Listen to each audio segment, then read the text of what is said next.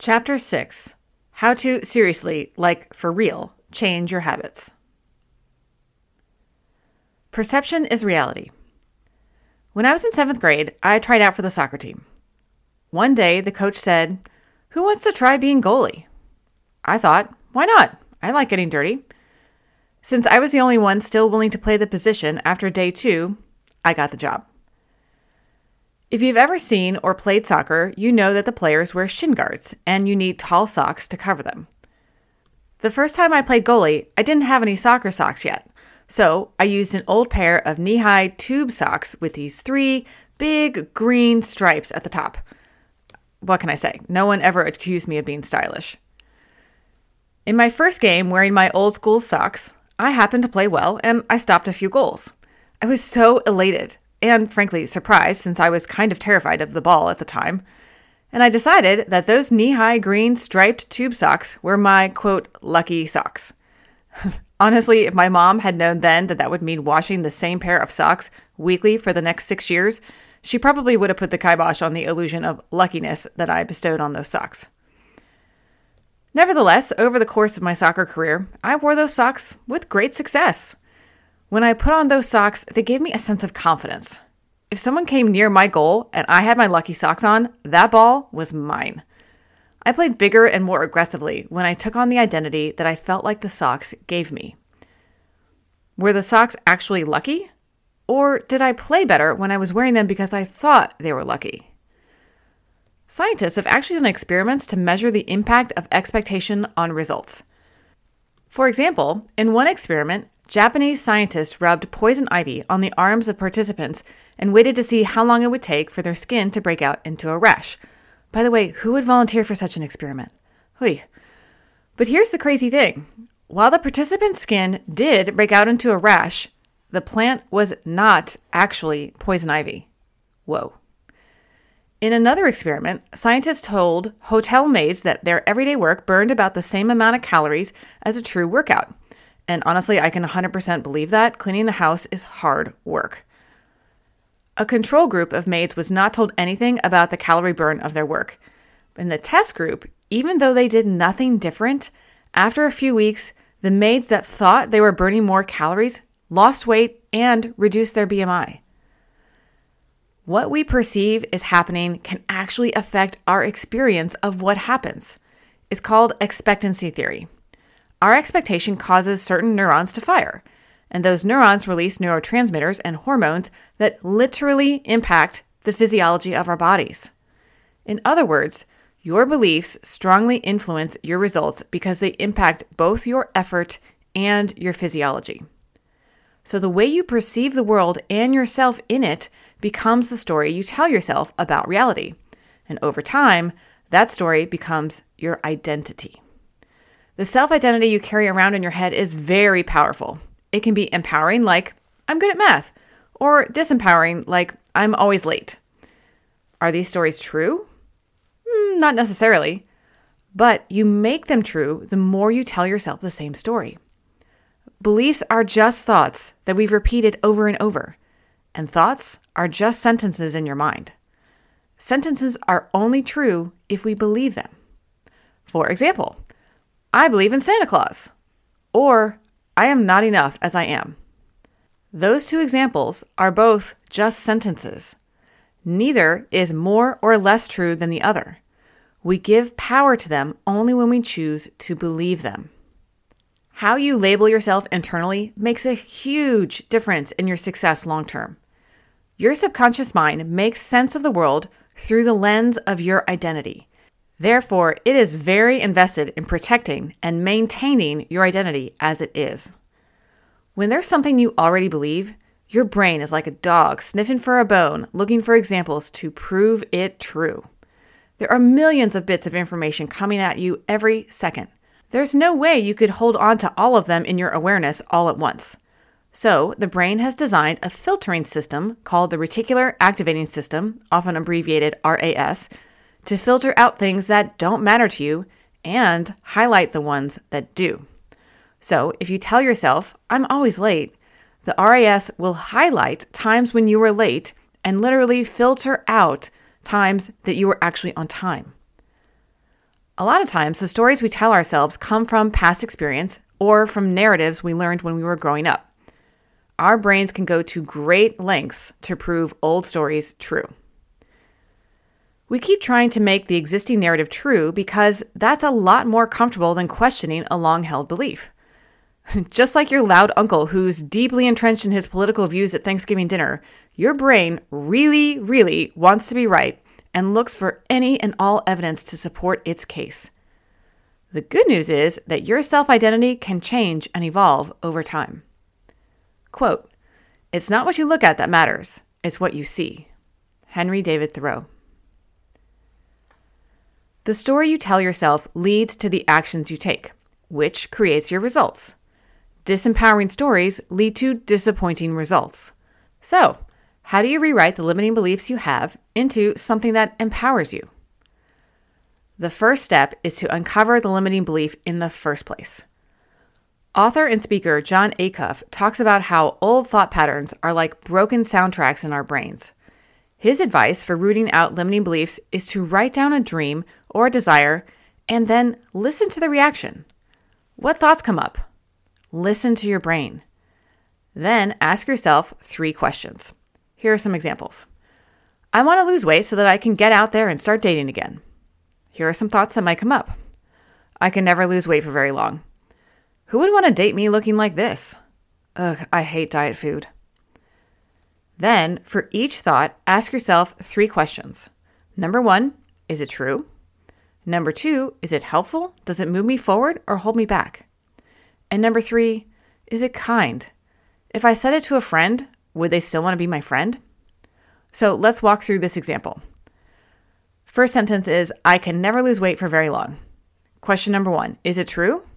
Maybe. It's possible you have lots of evidence from the past that makes this thought feel really true. Question number two Is it helpful? No. Does it move me forward or hold me back? Yeah, it pretty much holds me back. Having a defeatist attitude is probably not going to help you feel motivated. Question three Is it kind? Yeah, no, not so much. If I said it to a friend, would they still want to be my friend? Not likely. Can you imagine having coffee with a friend who tells you that they're trying to lose weight and you tell them, yeah, but you can never keep it off? Mm, I don't think you'd be friends with that person for very long. In this example, two out of the three questions are a no. Therefore, that thought is a limiting belief. So let's look at the next sentence. Who would want to date me looking like this? Question number one Is it true? Who knows? Though, if you go on a date thinking, why would this guy want to date me? That's probably not putting out the vibe that's going to attract the right person to you. Question number two Is it helpful? No. Does it move me forward or hold me back? Yeah, this thought definitely holds you back. Your brain will always look to find answers to the questions you ask yourself. If you tell your brain to find answers to who would want to date me looking like this, then your brain will filter for unhelpful answers. Question number three Is it kind? No. If I said it to a friend, would they still want to be my friend? Nope. Saying that to a friend would probably be really hurtful. So, once again, two and a half out of the three questions are no. So, this thought is a limiting belief. The third thought is I hate diet food. Question number one Is it true?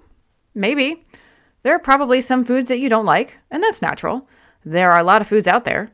Have you really given yourself a chance to like them? How might you look for healthy foods that you do like?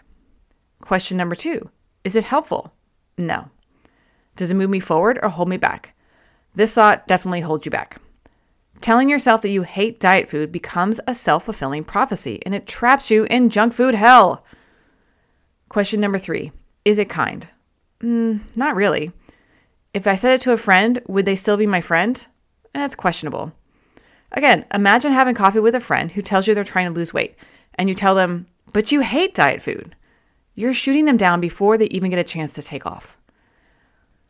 When you ask yourself these three questions about whether or not a thought is a limiting belief, you're looking for three yeses. If they're not yeses, then the thought is a limiting belief and it's not helping you. Another way to sniff out a limiting belief is that they often come attached to definitive words like always and never. For example, I always overdo it when I go out with my friends. Or I have no willpower when it comes to ice cream.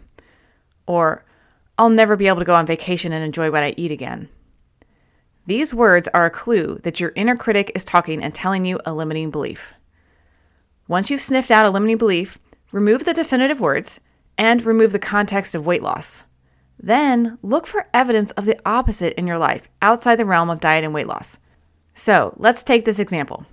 Let's say you have a limiting belief that says, I'm never successful with weight loss because I always give up when I get frustrated by lack of progress. Okay, step number one was remove the definitive words and remove the context of weight loss. So if the old thought is, I'm never successful with weight loss because I always give up when I get frustrated by lack of progress, we just then say, I'm not successful because I give up when I get frustrated by lack of progress. So we remove the definitive words and we remove the context of weight loss. Step two, look for examples of the opposite outside the realm of weight loss. So, the opposite of giving up is persevering, especially in the face of setbacks or lack of progress. So, ask yourself when in your life have you persevered despite setbacks or lack of progress? Hmm? Maybe in school? Maybe with your family? Maybe at work? Here's a story. One of my clients, Julia, she felt like a complete failure when it came to weight loss. She tried to lose weight so many times, and she succeeded, but it always came back. And she felt so defeated and just ready to give up again. She told me, I always do this. I lose a few pounds and then I lose steam. Life gets busy and I get tired of working so hard to lose weight, so I give up. So I asked her, Do you always give up? Let's look outside the realm of weight loss. When is an example of a time that you persevered through something that was meaningful to you, but it had its challenges? It turned out she had put herself through nursing school while raising her daughter. Working and going to school and raising a child were a lot to juggle. They certainly had their challenges. Yet she persevered, and now she enjoyed a meaningful career in nursing, and her daughter was in high school. So I asked her what kind of character strengths it took her to accomplish all of that. And she said things like strength, courage, determination, not quitting even when it was hard. She already had what it took to keep going within her. She just needed to see it. So let me ask you have you earned a degree? Maybe raised a child?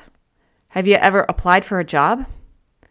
All of these are examples of things that are hard and require grit and perseverance and resilience in the face of challenges, even with little evidence of progress and yet you persevered.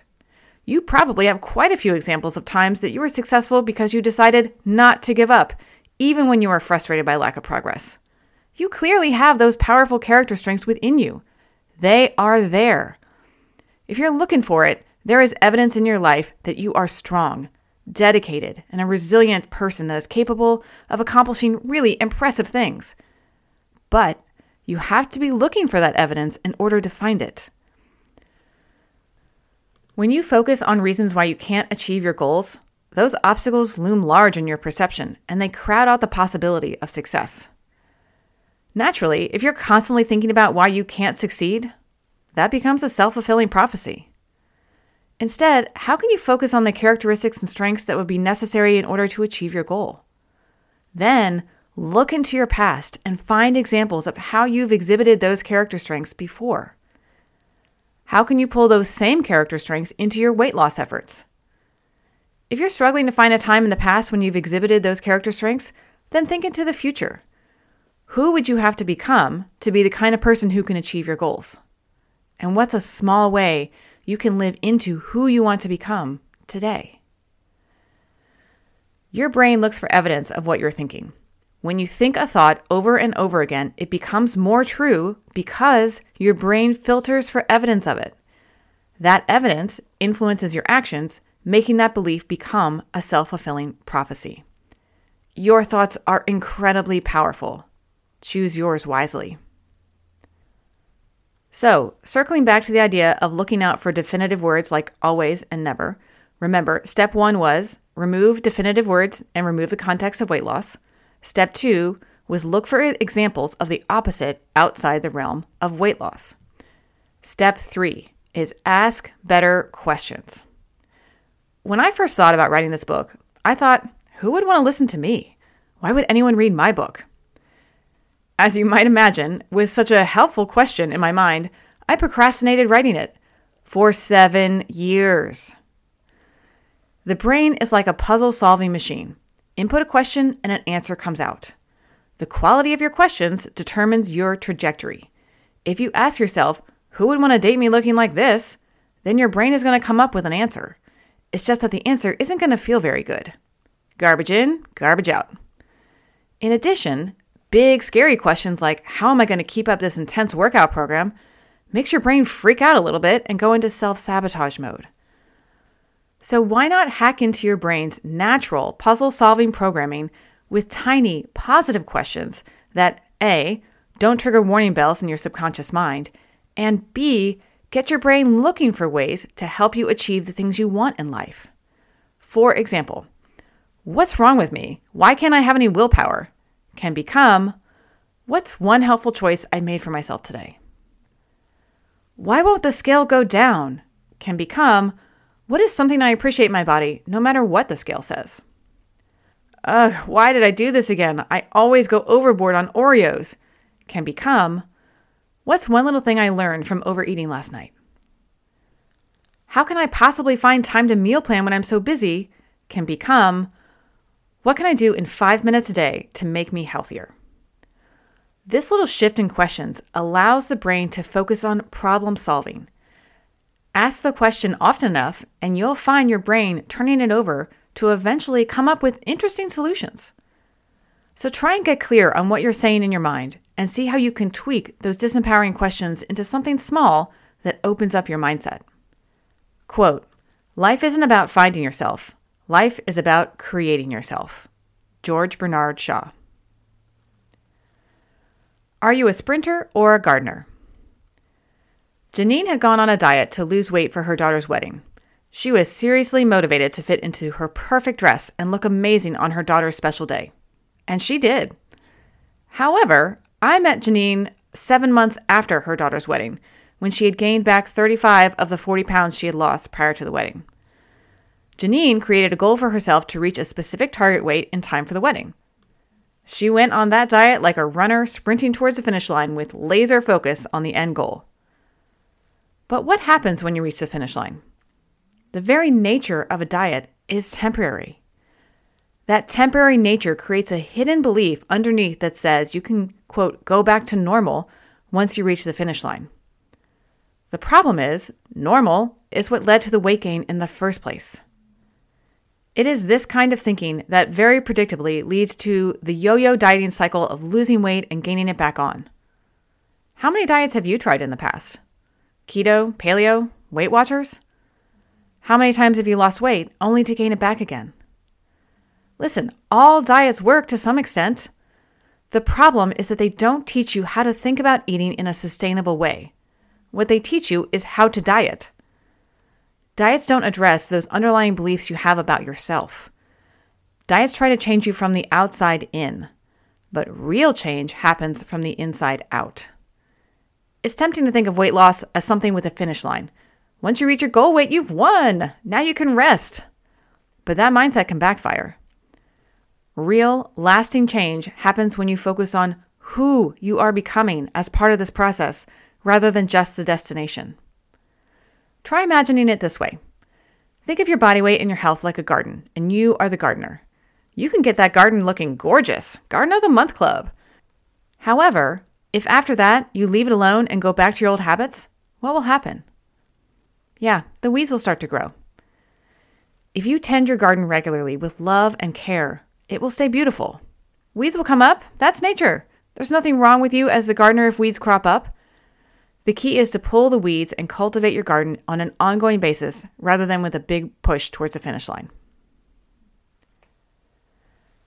Habits are like onions. Shrek. For your information, there's a lot more to ogres than people think. Donkey. Example? Shrek. Example? Okay, um, ogres are like onions. And he holds out an onion. Donkey sniffs the onion. You mean they stink? Shrek. Yes. No. Donkey. They make you cry? Shrek. No. Donkey. You leave them out in the sun and they get all brown and start sprouting little white hairs? Shrek. No! Layers! Onions have layers. Ogres have layers. Onions have layers. Ogres have layers. You get it. We both have layers. And he leaves with a sigh and huffs and walks off. Ah, uh, the movie Shrek. It has such a special place in my heart. On our second date, my husband and I opted for a low key movie night and rented Shrek from the Blockbuster video near my apartment. We popped in that old VHS tape into the player and felt ourselves falling for each other, just like Shrek and Fiona. Ah. Well, it turns out this all time great movie is more than just a love story.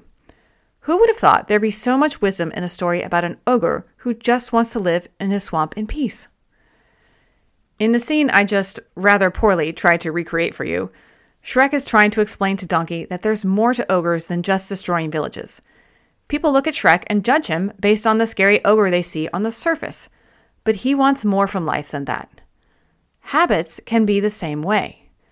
We think we know how to change habits based on the actions we change on the surface, but there's a lot more to it than that.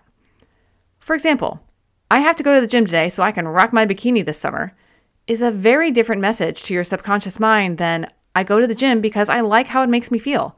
I'm just the kind of person who goes to the gym. So let's imagine habit change like the layers of an onion. And in the book, there's this cute drawing of an onion where you've got different layers. You've got the surface where new actions happen. Then you've got the intermediate change kind of in the middle. That's where new processes happen. And then in the very center, that's where deep change happens. That's where we get a new identity.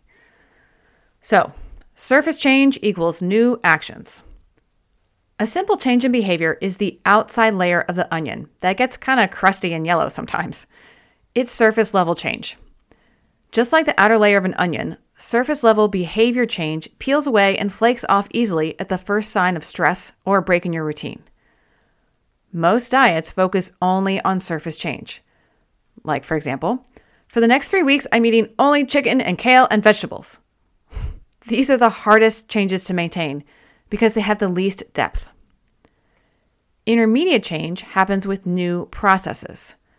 So, if we peel back the layers a little and you get a change in your process or how you do things, programs that focus on habit change can have a more lasting effect because they focus on the process rather than the outcome.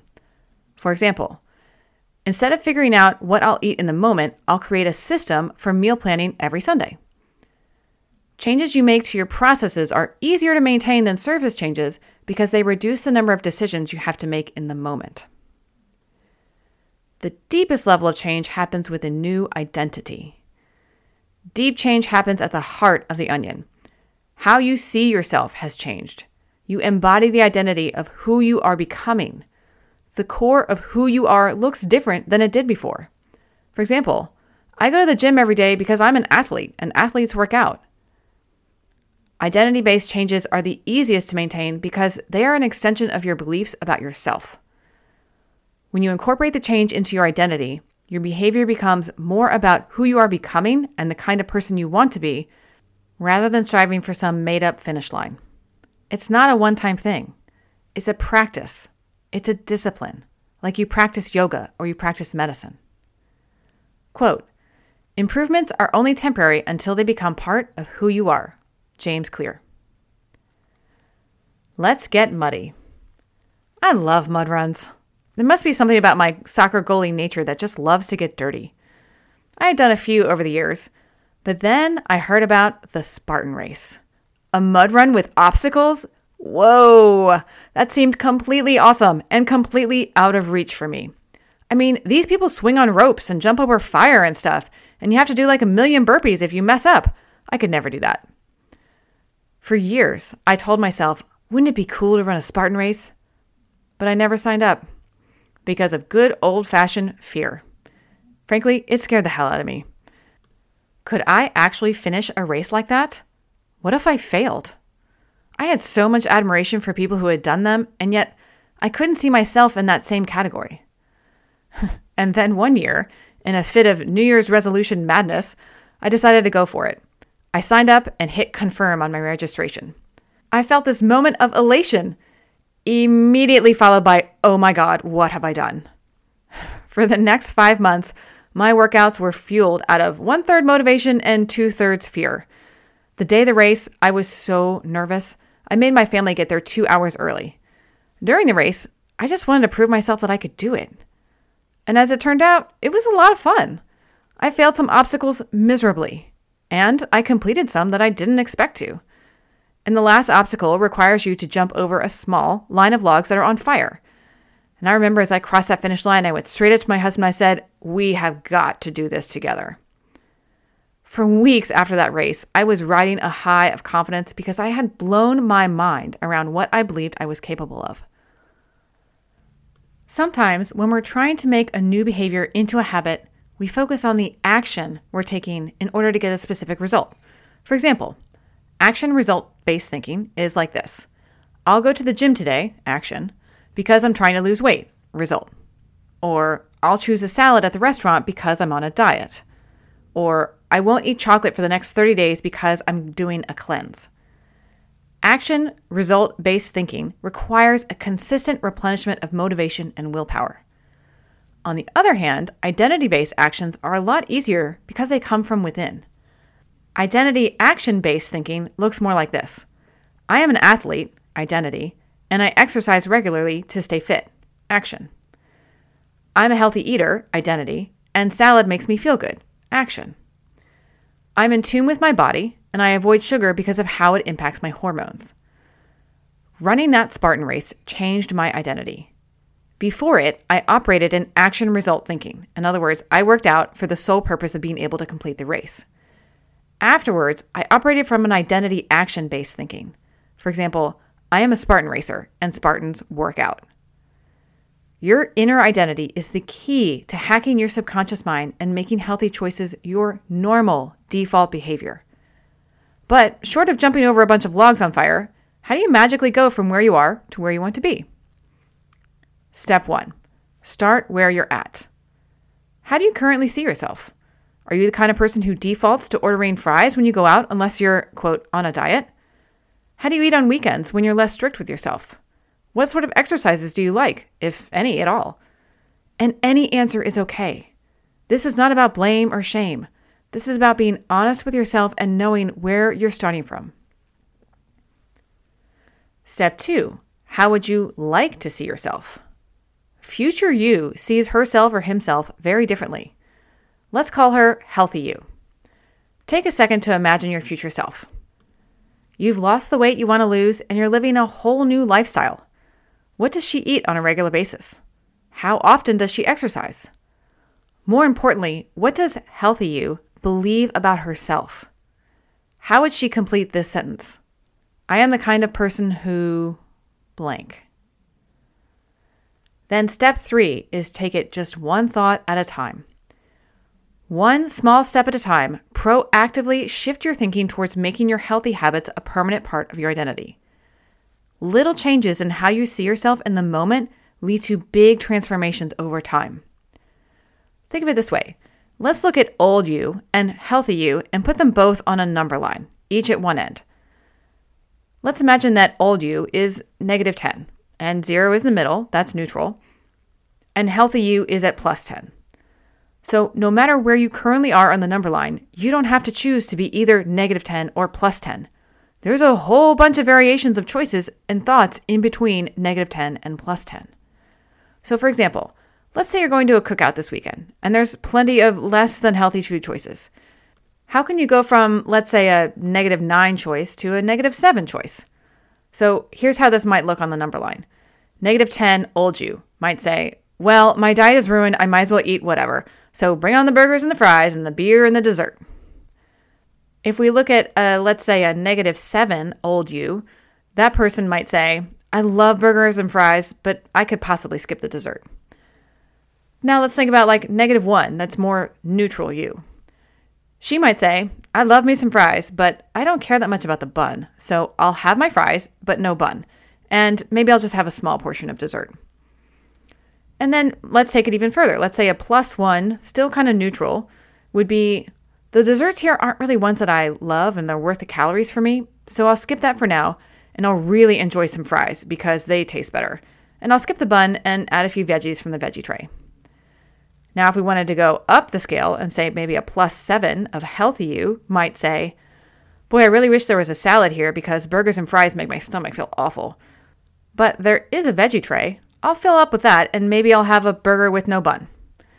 And then if we went all the way to the top of the scale, let's say plus 10, healthy you might say, there's a veggie tray here. Plus, there's lettuce to go on top of my burger patty.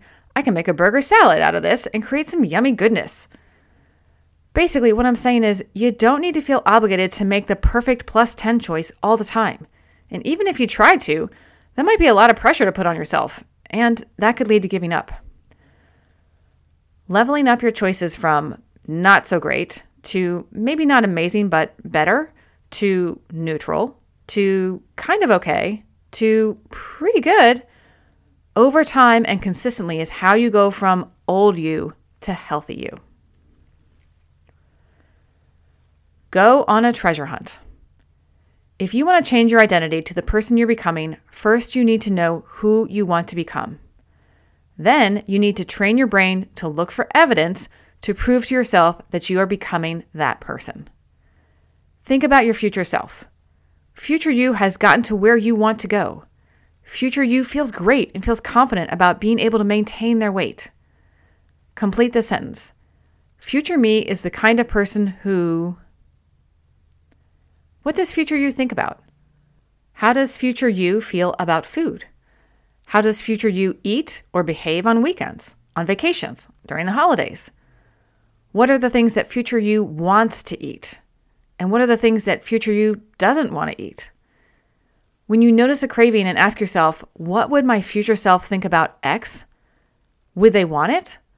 What would future me be thinking in this moment? The more you can get your brain into thinking the way that future you thinks naturally, the faster and easier it will be to become future you. Then get to work looking for examples of how you acted like future you in little ways today. An important part of the process of changing your identity is to internalize your successes. Remember, the brain is always looking for evidence to prove its beliefs right. The identity you have now is based on the evidence you have from the past. Little wins are like buried treasure that will accumulate into a treasure trove of new beliefs. Make a big deal out of your small wins. Huge change is built on the back of tiny pieces of evidence proving to your brain that you actually can become the person you want to be. Little bits of proof are the breadcrumbs your subconscious mind needs to follow in order to buy into the person you are becoming. Train your brain to look for those treasures and pieces of proof with open ended questions. For example, what's an example of how I took good care of myself today? Or how did I show up for myself today? Or what's a tiny way that I am making progress? Give your brain a puzzle to solve in the form of an open ended question, and it will get to work finding the answer for you.